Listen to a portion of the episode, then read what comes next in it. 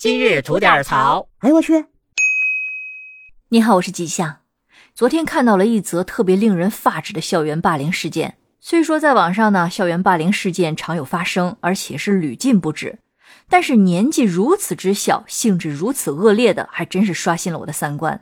两个十岁的男孩不但生理侵害了被害男生，还大小便到对方嘴里，不但走到哪儿打到哪儿，还用被子蒙上，差点把人家孩子闷死。而这一切就发生在山西省大同市大成双语学校四年级。像这种极端侮辱性的霸凌行为，其实已经发生了一年之久。直到这个被害男生在家已经表现出了轻生的想法，后在奶奶的不停追问下，才说出了自己遭到霸凌的事实。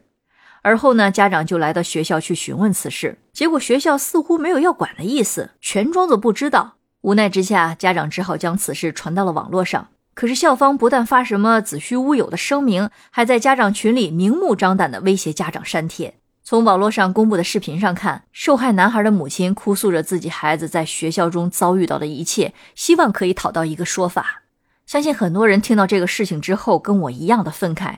但是我还是要说啊，对于整个事件最终的真实性，还是以随后官方的公布为准。毕竟，说实话，之前也确实发生过家长为了制造影响，去编造女生遭到体罚吐血的一个事件，而且还雇佣了大量的水军。不过，我们先按照网上如果爆出来的信息全部属实的话，这两位十岁的小男孩是否会接受到法律的制裁呢？相信这是很多人关注的一个焦点。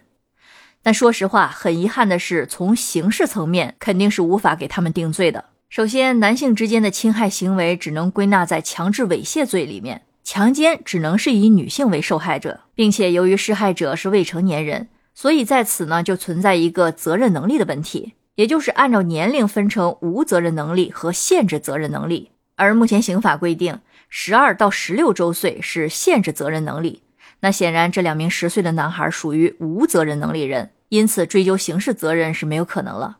而同样，对于不满十四周岁，也不会做治安处罚。不过，就目前来讲，民事层面的追究还是可能的，因为对方侵害了受害人的人身权，包括了精神和身体的两个层面都受到了非常严重的侵害。虽说民事诉讼的主体呢是未成年人，他们不需要承担责任，但是他们的监护人却需要承担起对应的责任。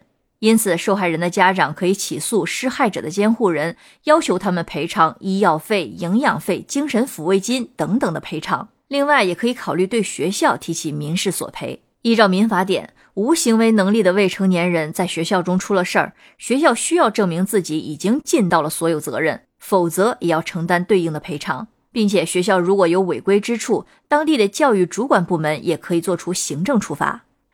总之呢，好在大同市的教育局对此事也表现出了非常高的一个重视，已经连夜派了工作组进驻到了学校，并且开展了对相关学生的关护工作，也联合了其他部门开展调查。之后呢，会将调查结果向社会公布。在此，我们也希望通过他们的积极调查，能够及时的维护被霸凌者的权益，保护他们的人身安全，同时严惩霸凌者，对霸凌行为零容忍。只有这样，才能给我们的孩子提供一个健康安全的学习环境。好了，那今天就先聊到这里。想听新鲜事儿，您就奔这儿来；想听精彩刺激的故事，欢迎收听我们的左聊右侃专辑。感谢您的订阅和评论，回见。